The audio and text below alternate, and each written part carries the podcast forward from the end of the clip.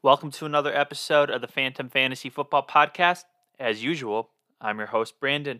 And on today's episode, we welcome on a very special guest, Jared Palmgren from Campus 2 Canton. He hosts a podcast for them called Chasing the Natty, all things college fantasy football there for Jared.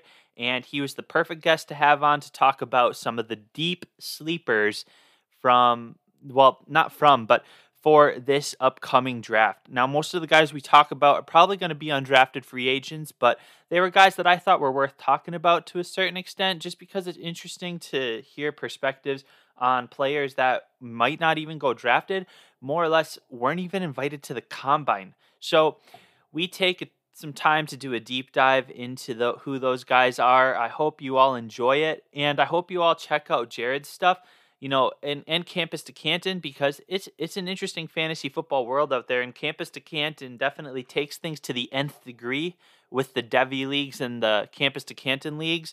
Maybe you'll catch me doing one someday. I don't know if I'm there yet.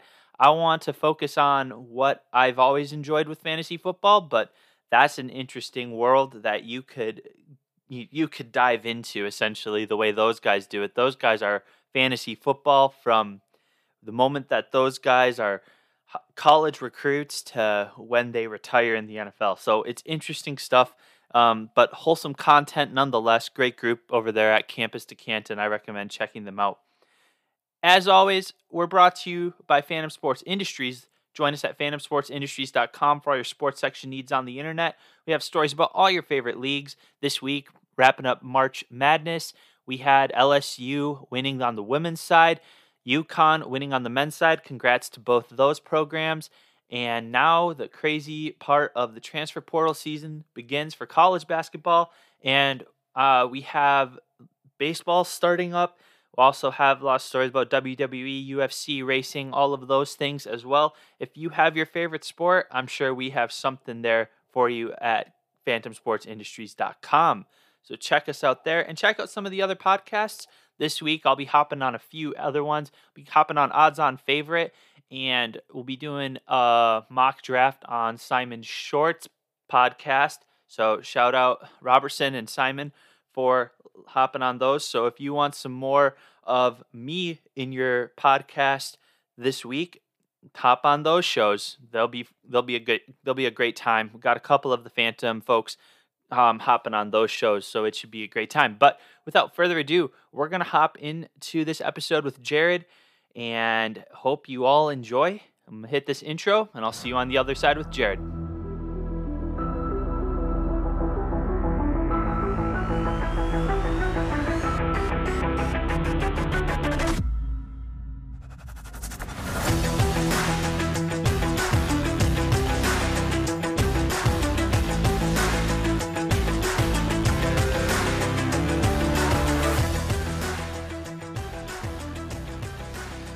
Welcome, everybody, back to the Fantom Fantasy Football Podcast.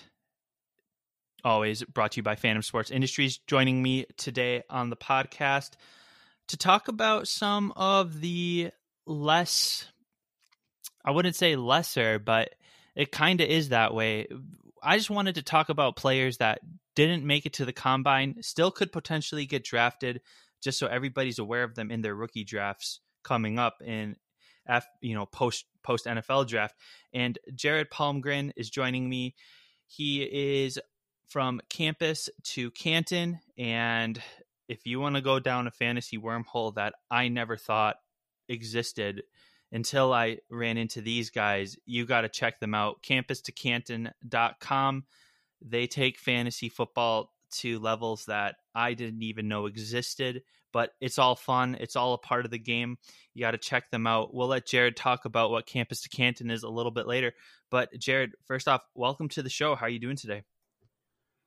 I'm doing great, Branden. Again, this is fun. I, I, I enjoy coming on to different shows. Like typically, I'm mostly on the college football side of things, but you know, it's not often I get invited on to talk about guys going to the NFL. I know it, it it's just one of those things though where I wanted somebody that was more integrated in the college side of the equation to talk about some of these gems in the NFL draft because I'm a I'm I'm a pretty big college football fan, but as I've told the audience, I had a daughter that was born in the middle of the college football season, so I didn't have the bandwidth to absorb as much as I would normally like to. So I had was limited to my Badgers on Saturdays. Um, but you know, I still had my pulse on how things were going. Um, because I was playing fantasy college football for the first time in a couple of years. And I'm just excited to talk about some of these diamonds in the rough. And so, without further ado, you sent me uh, a couple of guys that you really want to touch on, and um, let's let's get into it. Starting with quarterbacks, who who do you see potentially getting on an NFL roster? At least you know the big roster for the preseasons. And even potentially sneaking in as a backup. You know, we sometimes get surprises. I mean, look at all the WKU guys that are now in the NFL backing up uh, starters like Mike White coming out there, Bailey Zappe. Those weren't names that we necessarily would have expected, and I, I think that it's good to shine some light on some of these guys that um, that we don't know as much about, but could end up on NFL rosters. So I think it's important for us to provide some serious context in terms of the types of players that we are talking about here. We're you you sent me the requirement that because I, initially I thought you were talking about like some under the radar guys. I'm like, alrighty, let's talk about Trey Palmer. Let's talk about DeWayne McBride. And then, but then you said didn't get invited to the NFL Combine. I'm like, okay, so we're going real, real deep here, which is great.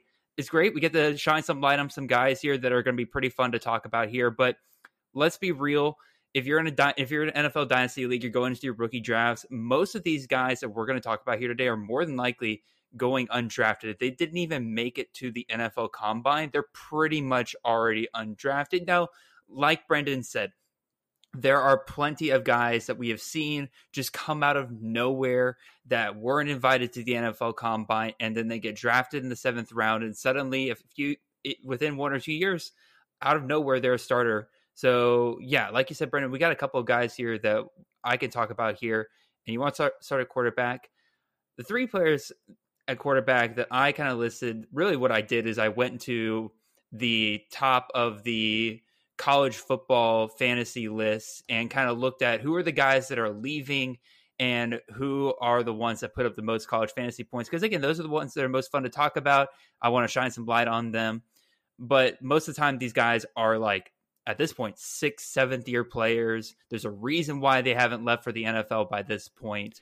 So the first name I can bring up here that some of your listeners who casually it, follow college football might be familiar with, again, it's been a couple years since he's really been in the limelight, is Chase Brice? You might recognize that name when he was at Clemson. This was back when Trevor Lawrence basically took the job over from Kelly Bryant. Kelly Bryant would then go on to transfer out. But one game into Trevor Lawrence's time as a starter, he goes down against Syracuse. They start losing against Syracuse, and Chase Brice is brought in to relieve Trevor Lawrence after Lawrence gets injured, and he basically leads a comeback for the Tigers. It preserves their undefeated season. And basically, I don't think it was that year, but the year after, he transfers out, goes down to Duke for a season, does all right, but like clearly wasn't super happy with where he's at. Transfers again, goes to Appalachian State, stays over two years, pretty productive over there with the Mountaineers. This past season, threw for almost 3,000 yards and 27 touchdowns. Also got a couple of touchdowns on the ground. He strikes me as one of those guys that, again, not a high ceiling whatsoever. Like like I said, these are these are guys that were probably like it is a one in a million chance that these guys are ever truly guys that will be starting at an NFL light, but he was for a while like that safe floor option for the Tigers. Went to Duke, provided a safe floor there, and then at Appalachian State went down a level, went down to the Group of Five conferences, and he lit it up over there.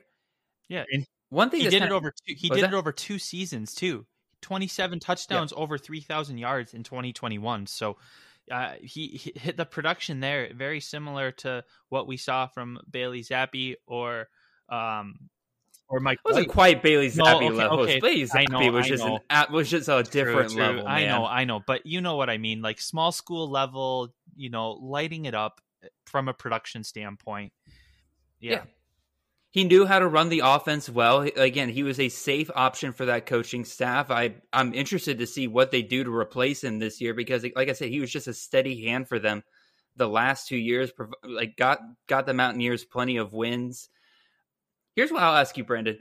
Chase Brice was drafted in the USFL as one of their quarterbacks for this year. What do you think about the USFL um, doing their draft before even the NFL draft comes around?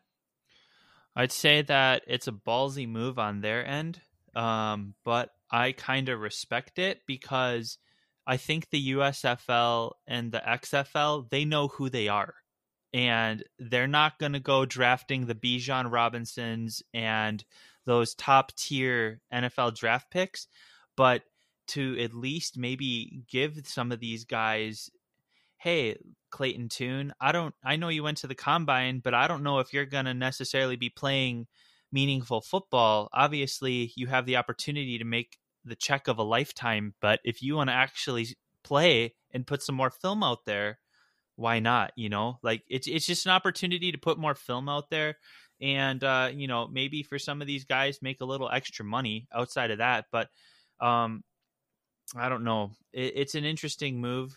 We'll see what the nfl says about it at the end of the day though. They they could they could come down on it for sure I can agree with you that the XFL knows who they are. Now, granted, they just got started yeah. and everything. I don't know where when they plan on having their draft, but like it just makes more sense to me for the USFL to have their draft after, after the yeah. NFL draft because there's a whole player pool of players that don't get drafted and normally you would see them go as undrafted free agents at that point but that's when you can make the pitch yeah, sure. to those guys that's when you can say like hey you didn't you didn't get drafted i think it's a very different pitch if you go up to them and say hey i don't think you're going to get drafted because they drafted guys like Keaton Mitchell, Tyler Scott. Like these are guys that like again, would I be surprised if they went undrafted? Yeah, kind of actually. But like, were if I, would I be surprised if they didn't meet the lofty expectations that some people have for them to go day two?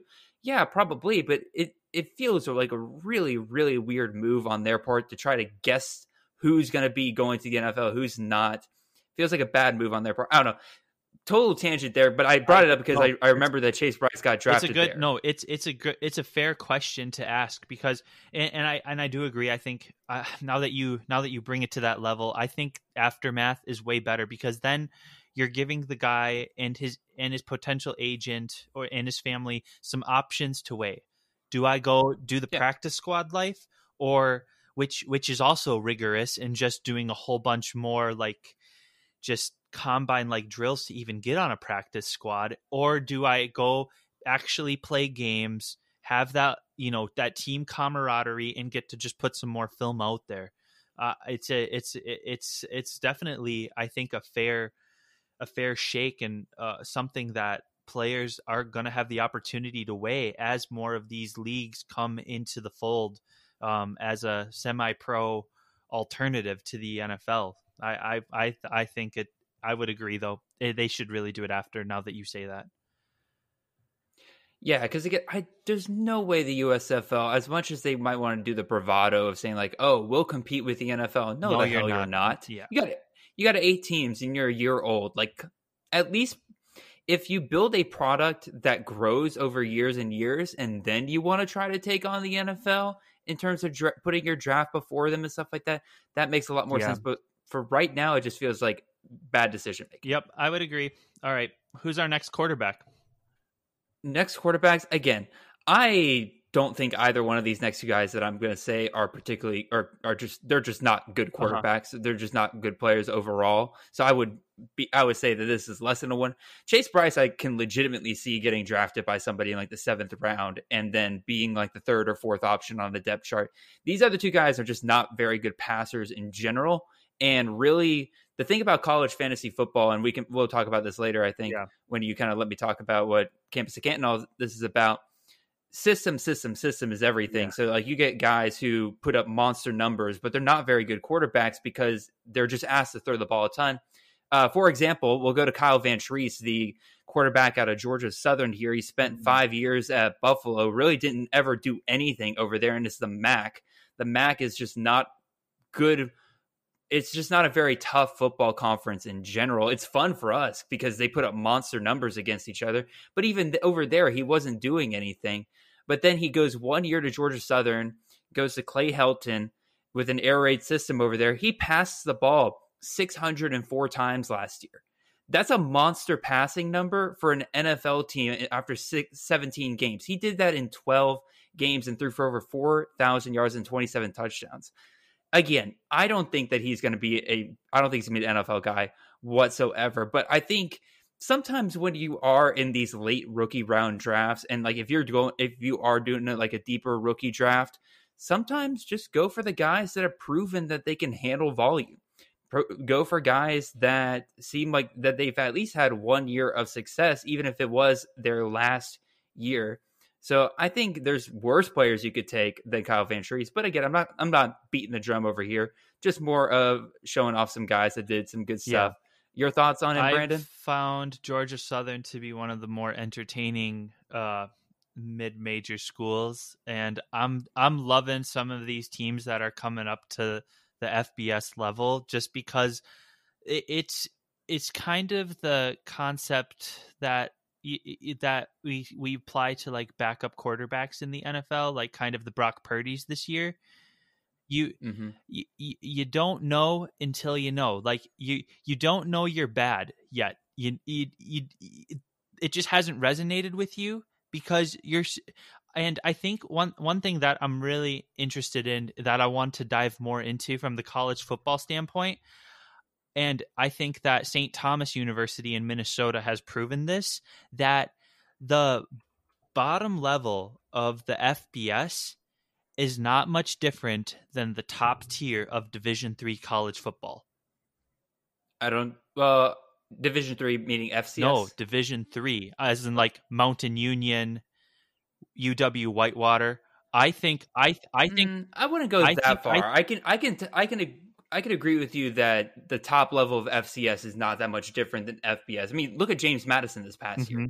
They came in almost immediately, and if there wasn't a rule barring them from competing for the conference championship their very first year, they would have been in the conference championship for the Sun Belt already last sure. year. So I, I agree with you on that point. Well, so where I'm coming from is this test case study of the University of St. Thomas, Minnesota, who made the jump from D3 to FCS in like one and a half years.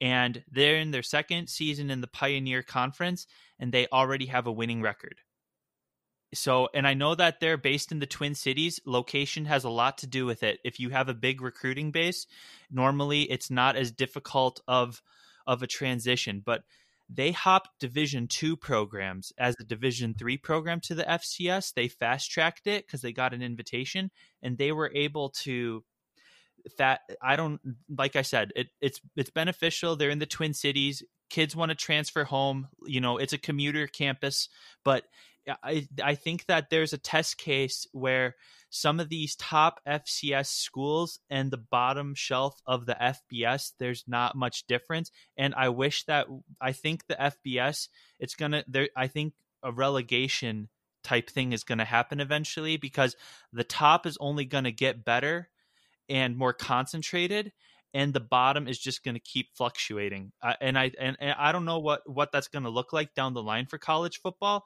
but we can't keep adding these like these FCS schools to Power 5 conferences or well not Power 5 but well, you know to the mid-major group of, five. group of 5 conferences all the time every year. It just isn't feasible. So I'll agree and disagree okay. with you. I agree with you 100% that the top tier is definitely moving away from the bottom tier. Uh, again, just look at what the SEC yeah. and Big Ten are doing right now. Big 12, Pac 12, and ACC are all fighting to stay alive right now. They know at any moment if either one of the SEC or Big Ten comes calling to their schools that basically they're completely out of their depth Done in deal. terms of negotiations yep. there. So I agree with you there. I would love to see a relegation system of some kind in college football. In fact, again, I've kind of I've I've like laid this sure. out before, where I think like you you attach you attach every Group of Five conference with like a Power Five conference, so like SEC and Sun Belt, MAC and Big Ten or something like that. It's like the worst team in the in the Power Five conference gets relegated to the Group of Five conference the next year. Group of Five conference winner goes up to the Power Five conference. I think that would be a ton of fun. I agree with you 100%.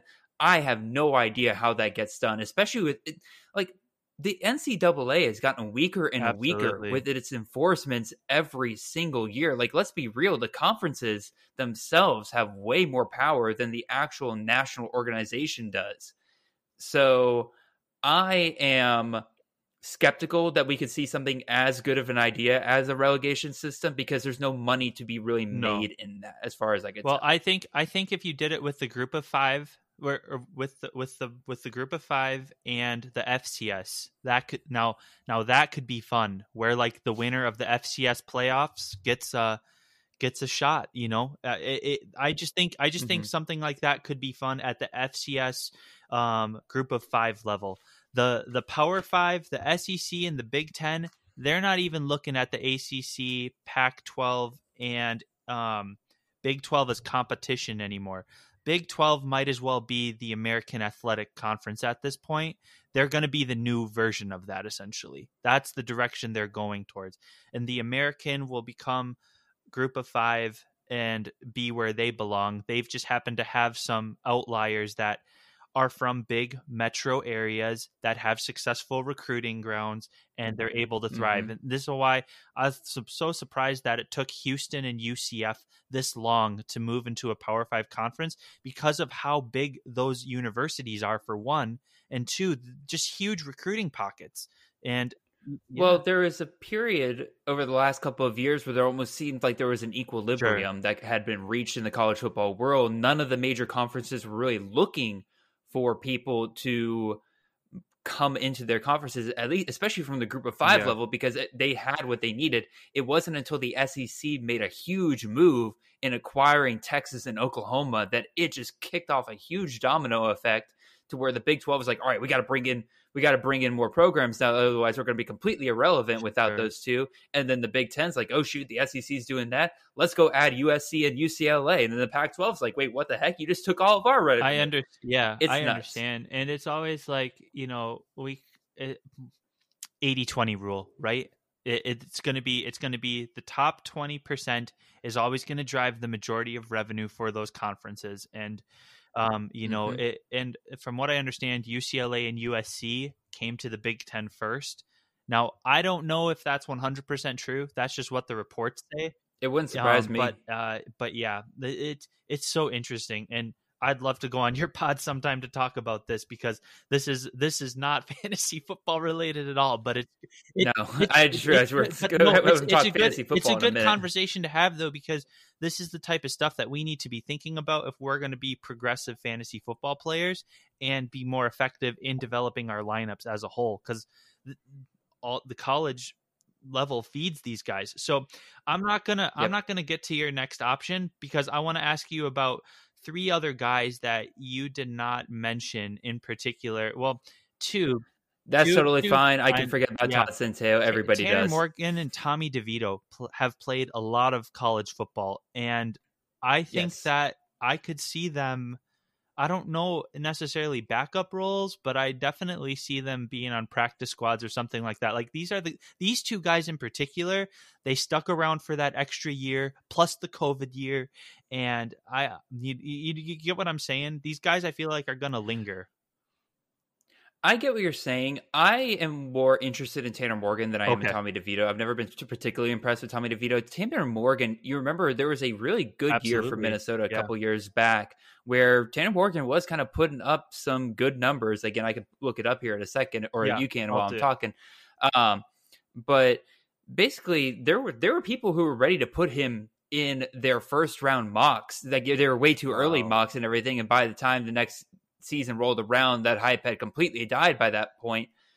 But to your point, and this kind of goes back to uh, Kyle Vantrease a little bit as well, as well as Chase Brice, multi-year starters at the college football level is something to kind of look for, especially in a quarterback, because you want to take shots on guys that I would say are comfortable being in that position, especially at a Power Five level. Like Tanner Morgan was a multi-year starter from Minnesota in one of the most physical conferences at the college football level, and that's that's the Big Ten.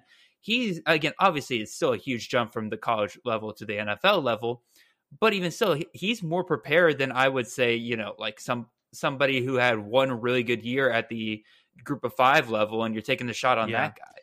So, so sophomore year for Tanner Morgan, he had 30 touchdown passes, seven interceptions, QBR rating of 178.7. That's what would have been drawing those first round mocks. Um, yep. Honestly, I wonder what those conversations with uh, with PJ Fleck were like. Um, gosh, he he is one of the most manipulative coaches that I think is in college football. And I I know I say that as a Wisconsin fan. I'm not. A, I don't like I would say there's no bias I, I know, I don't like PJ Fleck. It's no surprise there. Um, but it's just a shame because then I'm pretty sure he got hurt that next year. He only had seven games, and then he came back for his yeah. senior seat. That was the co- oh no, wait, that might have been COVID year though too. Um, yeah, that was yeah. It's either way though, he could have declared, and he probably would have gotten better optics than what he's dealing with now. I mean, shoot, like Trey Lance got drafted, and so it's just one of those things. I don't know. Well, it, you got to remember, at, at the NFL level, it's a lot of times, um, a lot of times projection over production, yes. which yep. is why Trey Lance got as high as he did. Tanner Morgan, the dude's a statue. Like you're not this. This is not an athletic guy. He had one really good year of throwing the ball, but then for the most part, Minnesota went back to its ground and pound ways, especially once they got Mohamed Ibrahim yes. back.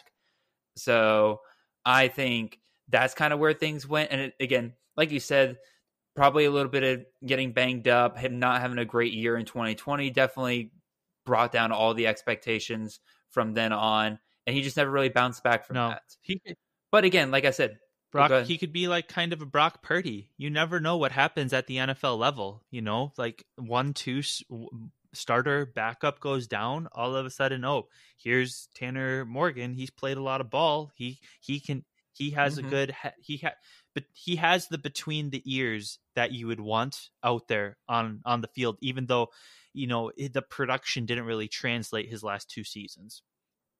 So yeah.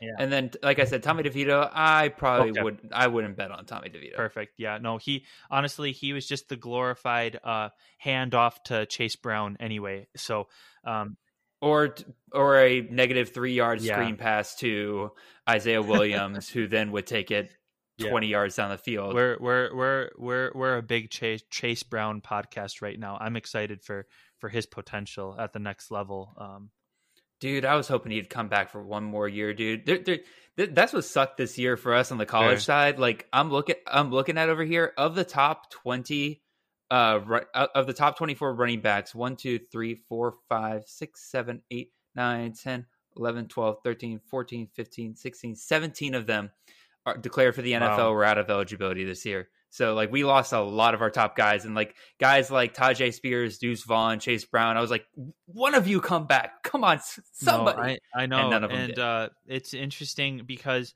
one of the other guys I have on this podcast regularly, uh, Byron Cobalt. Shout out Byron.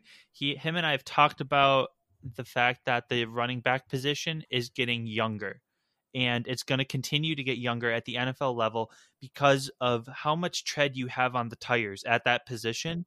You yep. have to capitalize on that, um, on that market cap potential to get an ROI on what you're doing on the field. And the best way to do that get to the league when you're 21. As soon as you turn 21, yep. no matter what you've done or where you've been, get get on an NFL roster and just you just let your uh, availability be your ability at that point, you know. And and if you and if yep. you can be a difference maker, teams will teams will sign you up. Uh, I, I know we were we were spoiled this year in fantasy football with Christian McCaffrey and Austin Ekeler being in their upper 20s, doing so well at this stage of their career. But I don't anticipate that happening regularly, no. um, as we've seen a very strong sample size not work out. Uh, it's it's tough to it's tough to gauge the running back position in the NFL. Um, so let's talk about. Well, it's why it's why fans don't want no. their teams drafting even guys like Bijan Robinson, who I love. We all love Bijan Robinson, yeah. but like all the fans that I've seen where they like the mocks have their team taking Bijan in the first round, they immediately get upset because they're like, we can't with running backs, we don't expect more than a five year investment. Yep. Like with other guy with other positions, we could get a guy that we could po- possibly get for starting for us for a decade. Yeah, which which makes the running back position interesting because we could see some of these lower round guys actually come out Oh, and yeah. produce the same way that we saw uh, just we saw it in the league this year and oh my gosh a fantasy football podcast not remembering the dude out of Rutgers who was running for the Chiefs I'm mind blank right now what's his name Rutgers running back Oh, Isaiah Pacheco. Pacheco. Oh my gosh! Wow, brain fart there. Yeah, like Pacheco, seventh round guy, all of a sudden starts making waves in training camp for the Chiefs, and ends up being the perfect complementary back to McKinnon, and just forget Edwards-Helaire at this point. Honestly, Who they drafted in the first I know. round. And then they have Pacheco, who was drafted in the seventh. It doesn't matter for running Yep. backs. It, it, it, well, it does, but at the same time, it doesn't. And uh, it, it's interesting because you got some guys that have some interesting history. I want to start with the most productive yeah. one here, though, in um, Xavier Valladay from Arizona State. I think his he has the size that he could have the success in the NFL. Um, so I'll let you go off about him.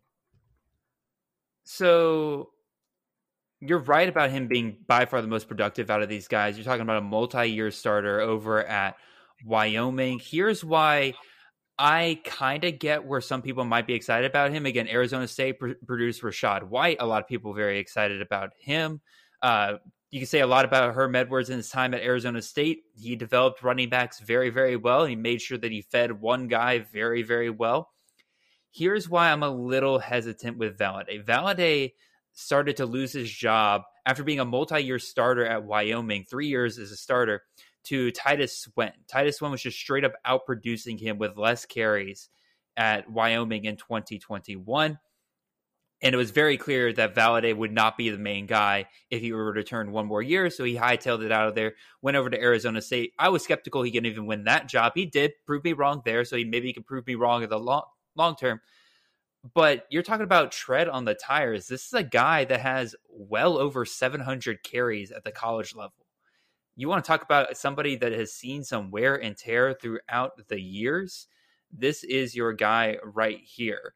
And again, he's he has good um good overall uh, efficiency. Again, he's averaged pretty much right at five, five and a half yards per carry pretty much his entire year. So you like to see that. But at the same time, like we said earlier, if there was something there, I feel like NFL teams would want, would have wanted to get a look at him at the NFL Combine. He is a he was a Power Five back this past year, so it's not like he was flying under the radar for them.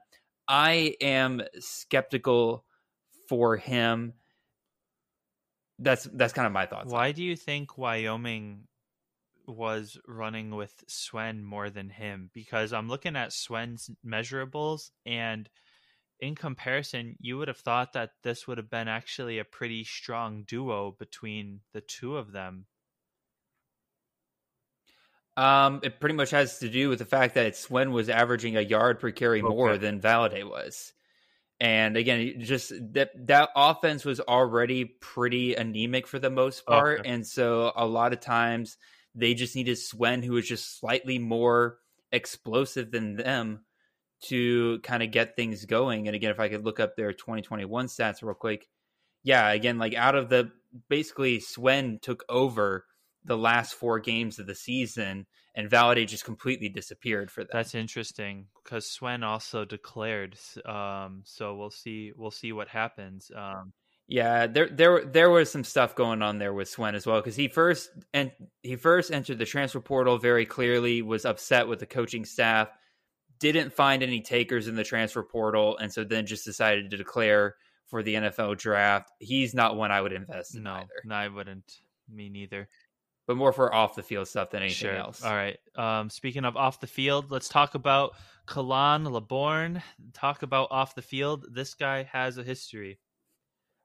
Yeah, this is uh, Khalan Laborn's a real interesting one. This is the only guy we will be talking about today that was a former five star player. He was a five star running back in the 2017 freshman class, spent two years at Florida State, transferred, and then basically went off the grid for multiple, multiple years before he ended up at Marshall this past year and likely would have played the backup role to their previous starter, Rasheen Ali. But Rasheen Ali dealt with some undisclosed injury, personal stuff. It was never quite clear from the coaching staff what happened there. Laborn came in, he impressed the coaching staff a ton and basically just took over that um, that power that power back role that they had Ali doing the year before 302 touches, 1500 yards, 16 touchdowns. They just rode Laborn the entire way this past year. And unlike Valladay, Laborn really only has one season like this. Again, it 300 carries is a lot in one season, but during his time at Florida State, he never really got above 50 carries in a season. And so he took some time off, came back, performed well for Marshall. This is a guy that I would kind of keep an eye out for in the later rounds of your rookie drafts. Like you said, Branden, there with running back, it doesn't matter as much if he can get in there and start impressing coaching staffs, I think I could easily see Laborn earning a role in the right system. Yeah, and I think that you know most rookie drafts only go 3 rounds. I know some that might go a little deeper. If you're in those deep rookie drafts, I think Laborn is is probably yeah, the top one to go for because of that. I, I wonder what happened to him between that FSU stint and Marshall. If it was like personal issues, or maybe he did ju- the you know the junior college for you know the last chance you for a little bit to to get his stock mm-hmm. back. Uh, we'll we'll never we might never know the full story, but I, I if this guy comes from some history and he's really kind of turned himself in the right direction and continues to work like that, we've seen some pretty strong success stories come out of that those situations. So um, I'm rooting for him personally because I love watching good football, and if you can produce that, uh, I'm on I'm on board. Um, let's. Yeah, yeah, I think you make a I think you make a great point. Like again, this is this is still a former five star yeah. running back. There was tons of talent here at some point and I think you could do a lot worse than a guy, a former talented five star running back on in the midst of a comeback story compared to a lot of guys that you could get in like the fifth, sixth round of your rookie. My drafts. big concern is his size. I want to see him over 200 pounds personally before mm-hmm. at the NFL level. College, you can be any weight you want to. At the NFL, then yeah. you need to start looking at you know the weight measurables because those hits come a little harder. But yeah, it's, it's well, if it makes you feel better, according to ESPN, I just looked it up here. He is listed at 5'11", 212 wow, pounds. okay, because what I'm looking at says 198, but I'm going to take yours as uh, more accurate. So we'll run with that. Um, if he, if he, if he, let me let me let me look to see what they have. He's around on, there. Uh, that's what you'd want. That's what you'd be looking for for a prototypical NFL back. And mm-hmm. 40 time isn't necessarily as relevant because if you can you can be shifty, make that first guy miss. It's not as you don't need to have like lightning Tyreek Hill speed always at the running back spot. Nope. It helps, but yeah, um, yeah. On on the official Marshall uh, roster page, he's listed at two. Okay, I'm taking that. That's a good sign. Really good sign. All right, let's t- talk about a really fun offense. Uh, Fresno State had uh, Jordan uh, Mims. Love the Bulldogs. I know they they had some they had some gamers this year. Um, Jordan Mims, give us the breakdown on him. So another guy here where it kind of took a while for him to earn the starting role. Pretty much his last year of eligibility. Uh, finally, like Ronnie Rivers finally moves on. He gets his chance and does well with it. 261 touches or uh, carries, 1370 yards, 18 touchdowns. Has a little bit of receiving pedigree as well. Hit 21 catches, 126 yards, and an additional touchdown right there. I'm not again. I like I liked Jordan Mims as a college fantasy asset only. Sure. I was never really somebody. He's never really somebody I was looking at and saying that okay, you're going to be somebody that the NFL is going to come calling. Yeah. For. Definitely. I wouldn't say he's my least favorite out of the three that we're talking about, but like he kind of is relatively in the same vein as Valladay. Where okay. Just watching him play, I'm like, you're great for a Mountain West back that I know is going to get a crap ton of volume but that's pretty much about it. So I wouldn't. I wouldn't push too hard with Jordan Mims. I mean, uh, yeah. Again, there's a reason why it took a while, him a while to get to over a thousand yard rusher in the Mountain West. It's nothing to like stick your nose up at, but but no. you're you're bringing him in as an undrafted cat. It's not you. I don't think you're you're spending a, a draft pick on him. Unfor- unfortunately, you know, uh, and like I said, like t- take this in a vacuum, audience. We're not trying to trash these guys, but we're trying to find no. value where where it's not necessarily going to be apparent. These are nobody's first choices for oh, the no. draft um, on NFL's on NFL teams draft boards, and they really shouldn't be on your fantasy draft board. But I just want to bring awareness to the names that there's potential here, and it, you know it's going to be funny because some of these guys we're talking about, you might be looking at a at at Laborn, and like he might not even be on your platform come time rookie drafts because he might not. They they might until fifty three man rosters come out. It that's that's how deep we're getting here, and this is just the type of value yeah. that I want to keep bringing to the show. So, um, hope you're here for it. Buckle up because the wide receivers. This one's a little bit more interesting. A lot of these guys probably going to be punt returners, tops, but I think you know kicking things off. You had Keylon Stokes, and he was pro- my top guy that wasn't a combine guy. So let's get started with him uh, coming out of Tulsa. What were your thoughts on him? I think that if he didn't get injured, he pro- like if he hadn't dealt with some injury uh, stuff over the over the years, he probably would have been a okay. guy that um, went to the NFL earlier than he did. I think that Stokes probably out of the three we're talking about here um, probably would be the best bet. I would say again, like like you said, we're we're talking about guys that I can't even really see him in an NFL uniform for the most part. We're quite frankly probably turning into a USFL XFL fantasy podcast here for for for today with most of these guys. But I didn't. I I do like Stokes. Again, I think his up and down injury history is a little bit of concern for the most part. But again, he had one final good comeback year for this year. 76 catches, 1,200 yards, eight touchdowns. Uh, I think again, Tulsa is in the AAC, which out of the Group of Five conferences, I would say is top the tier toughest out of, of the bunch. bunch. Yeah, top top tier out of that bunch. So if you're performing there, you're doing pretty. You're doing pretty well for yourself. Compare like there are other Group of Five guys that people are talking about as like legitimately, um, as legitimately draftable guys that I'd honestly put Keylon Stokes relatively in the same boat as like again i'm not talking about day two guys god no but i'm talking about like in the seventh round it would not shock me at all if keylon stokes somebody took a shot yeah i i feel like i'd rather take uh nico remigio as i was saying earlier before we started recording uh because from a yeah. measurable standpoint at this point i'm looking at a guy that's a punt returner you know and that's the mm-hmm. and that's why i think he must have had the injury issues that he had is because you look at his size he is tiny for for a receiver, mm-hmm. and that's true. It, it, just the the height weight measurables in college. It's he, yeah, he's over two hundred pounds, but that durability component is just wasn't there. So if he gets on a roster, can show out as a punt returner, more credit to him. I don't know if that's going to happen.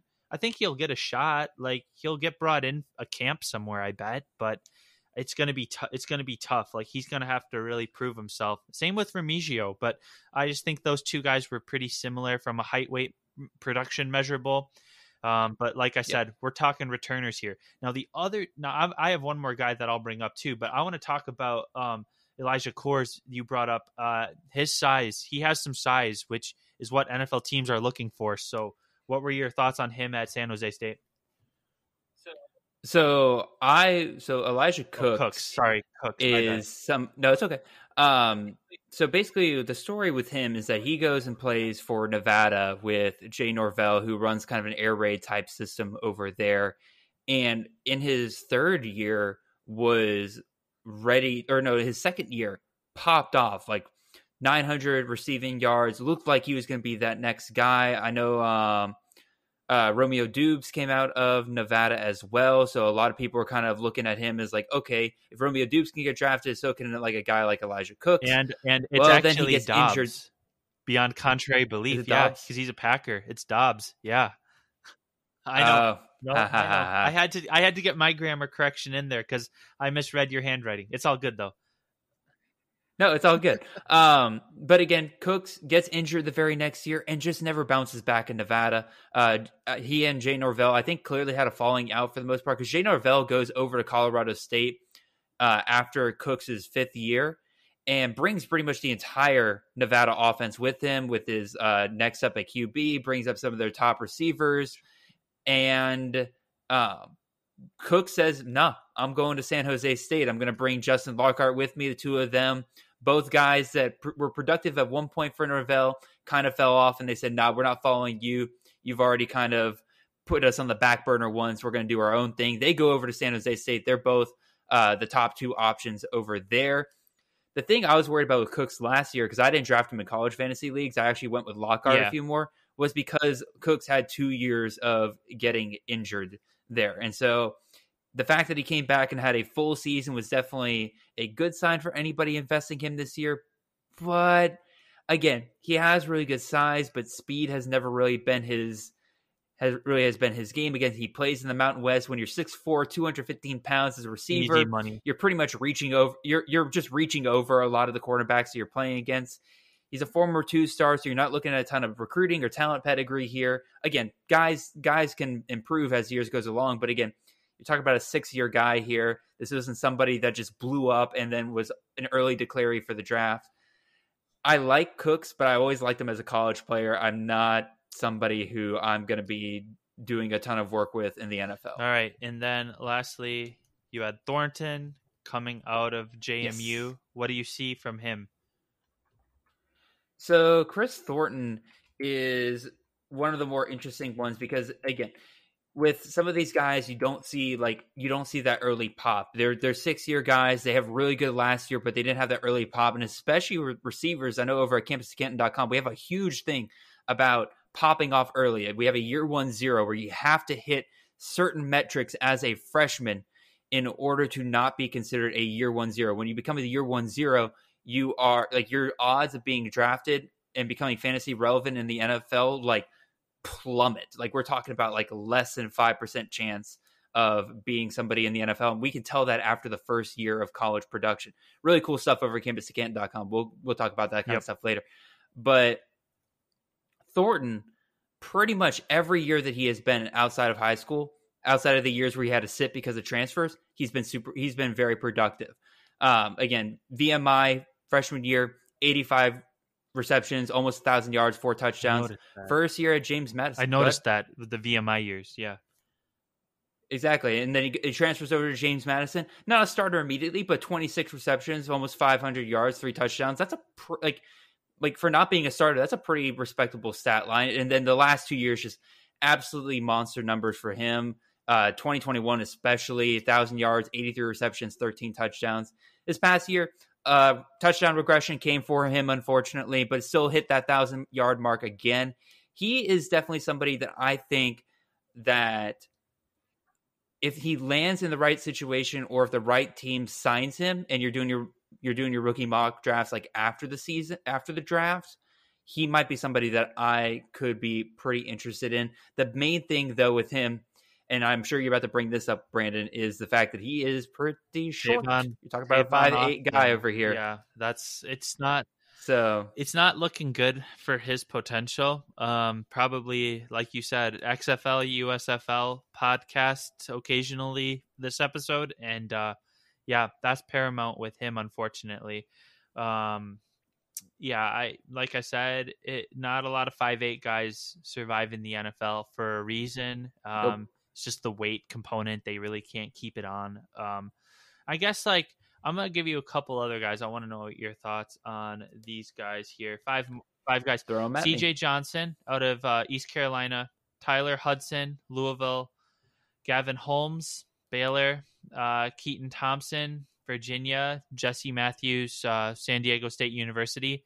Anybody out of that bunch look promising? I know I just threw a lot of names at you there, but I was, yeah. I was expecting like two names. Sorry, I wasn't I'm expecting sorry, five. Um, can you say, say them yeah, one more so time? I just when I was running my metric, Johnson got a C, CJ Johnson got invited to the combine though. I he thought. might have, but uh, I'm Actually, I think he did. If, if, if, he he's the best out of the bunch in okay. my opinion. Yeah. Regardless, you're talking about a guy that immediately popped as a freshman, kind of had some off the field stuff that kind of kept him from really building on okay. that. But he wouldn't surprise I me think, at all and, if he got drafted yeah. in like the and fifth. Now that you round. mention it, I think he was at the combine, and it just might have been an issue with my spreadsheet here. So yeah, these these other guys, they were just on. They're just seniors off of uh off of their you know respective you know Power Five teams outside of San Diego State University. Probably like you know halfway decent college players, but probably not playing football again. So um, I just figured, you know, mention it. Yeah, I, I, wasn't really in love with any of the other names that you were. I totally saying. get it. All right, let's do tight ends really quick, and then let's talk Devy and campus yep. to Canton. Um, I'm I'm not. I don't know with, with tight end and CFF. CFF's my my. I know. I know. We'll we'll talk CFF too. Um, so, well, well, the tight end. I feel like I'm really circling the drain here because the tight end's is... hard at this level. But hey, Juwan Johnson is is is gonna. He was an undrafted tight end. Taysom yep. Hill, t- undrafted tight end. I know he would have been specced as a quarterback when when this drill when this exercise would have been done that we're doing now. But yeah, hit me with anything from the tight end spot that you you saw. Just maybe one or two names. I don't think it's worth uh, bringing up anymore. So yeah. No, it again. You're talking about for me. I got two guys here from the MAC. Again, like I said, MAC not your typically strongest uh, football conference whatsoever. But when you're at the tight end position, you look for guys that were productive for the most part in college, and you're looking at guys who were utilized well. And Joel Wilson and Jamal Turner are those two guys. Both of them have pretty good size here. Jamal Turner, six foot six, 245 pounds. Again, only about 400 yards uh, in his last year there, but again, eight touchdowns, clearly a weapon to be utilized in the red zone. So if there's an NFL team out there that's looking for a guy that has that kind of background, I think maybe you could see them take a shot at it. I doubt it for the most part. And then Joe Wilson was really on pace for a monster year this year. Got injured about halfway through the season, which really sucked. But again, good size, six foot four, 250 pounds and really in just let's see how many game how many games did he play in uh 2020 what game log is what i'm looking sure. for he played in one two three four played in nine games so again he missed about a quarter of the season there but again he was already at 44 uh-huh. receptions almost 500 yards six touchdowns i think both those guys keep an eye out for but again like this is your rookie drafts are you really spending you, you're already pressed to be drafting the tight ends that got drafted, let alone the guys that are likely not to be drafted at all. I'm kind of with you, Branden. I'm willing to kind of move on past these guys for the most part. All right, elevator pitch time. Let's start. Let's start with uh, CFF. What do you do with uh, campus to Canton on the CFF side of things? So basically, I am the lead uh, CFF team lead over at campus2canton.com. And you might be asking, Jared, what is CFF? Well, CFF stands for College Fantasy Football. It is everything that NFL fantasy football is and more. Basically, like you run redraft leagues and you focus only on college guys. You are drafting from and you can it can be a variety of different things. I I play in leagues where you draft from all 133 FBS teams. I know people who draft only from Power Five leagues, but that's basically the gist of it. You're you're playing you're playing redraft, but you're playing it with college players. Side, tan- uh, and there's tangent. also dynasty and keeper. Yeah, side well. tangent on that. Fantrax does a great. So Fantrax is the only platform you yes. can use for this um, audience, and uh, um, yes, sir. It's an imperfect platform, but it it gets the job done. Um, that's that. that you you got to live with it, and uh, it's it's it's great for scouting uh, potential talent that's up and coming. And you can customize the league to have as many conferences as you want, as many teams as you want. It's it's yep. it's I'd say from a customize from a customizability standpoint, it gives you the option to do anything you want with the league, and that goes for NFL, college mm-hmm. fantasy football, basketball. It's it's one of the craziest platforms that just lets you customize any feature you want. That that I agree is one of the big selling points about Fantrax. Like you said, it's an imperfect site. Not every tool and not every feature that they have works 100% of the time. Uh, but again, they have they have a good customer service. You can talk to them and everything if something were to happen. Uh, and then in terms of it being the only college fantasy site, that is true as of right now. A lot of us in the college fantasy industry are pushing certain uh, fantasy companies to take the shot on college fantasy football. It's one of those things where, again, NFL fantasy obviously is huge, but once upon a time, NFL fantasy was a niche, just like everybody says that college fantasy is a niche. All it takes really is just one major company to take the shot on it. And especially with how large betting in college football has grown over the last couple of years, college fantasy football really does feel like that next big thing that some companies are going to take that shot on. So definitely keep an eye out. It's crazy. It, um, in it's again, just not to cut you off, but it's crazy that a lot of companies had it available in their suite of fantasy league products, and they just took it off. It, it I can tell you exactly okay, why. Go. And, th- and this is part of the reason why I think things are changing now and things are going back to where they might take the shot on it again. We'll see. Part of it was again there wasn't as much interest in it as like the NFL side of things because again it's a harder sport to get into at least initially. Once you play a year, you typically kind of get the hang of it. But um, the big thing was all those companies like Yahoo, CBS, they're American companies. Okay. They got to deal with all of the name, image, and likeness okay. laws that were there during that time. Fantrax is Canadian, a Canadian yeah. company. Okay. They can get around a lot of that stuff.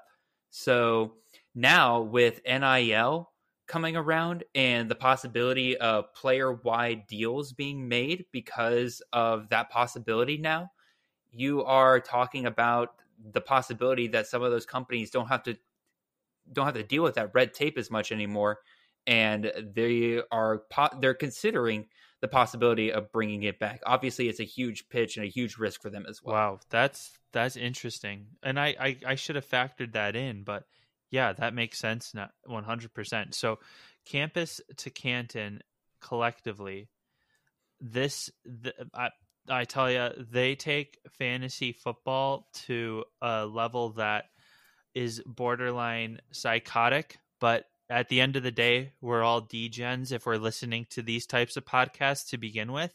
So let's let's just break it down. Um, and I'll I'll you know I'll look to bring some of these other guys from campus to Canton on to talk about this in a more robust fashion. But let's just talk explain you know the devy uh, just uh just us at a surface level and like what what you guys all offer at campus to canton as we as we as we close out. Just start with devy what devy league is and everything like that.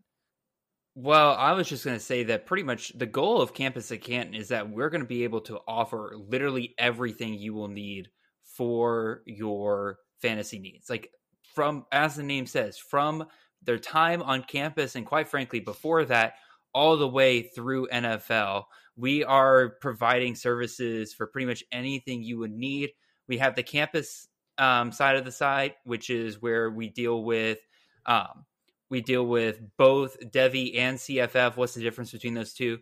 Devy is the idea of drafting players that are going to make it to the NFL. You're looking at players that have really good, like we talked about earlier, really good measurables, really good athletic skills. These are going to be guys that the NFL want to have on their teams. Versus CFF, the CFF side, basically how a campus Canton league works. I should probably explain that is that it's one big dynasty league that covers both college football and NFL. You have two different teams that are both dynasty formats. So you keep all your players that are drafted on your team year after year. And when your college guys graduate, they move on to your they just automatically transfer over to your NFL roster. And so you basically have these guys all the way through.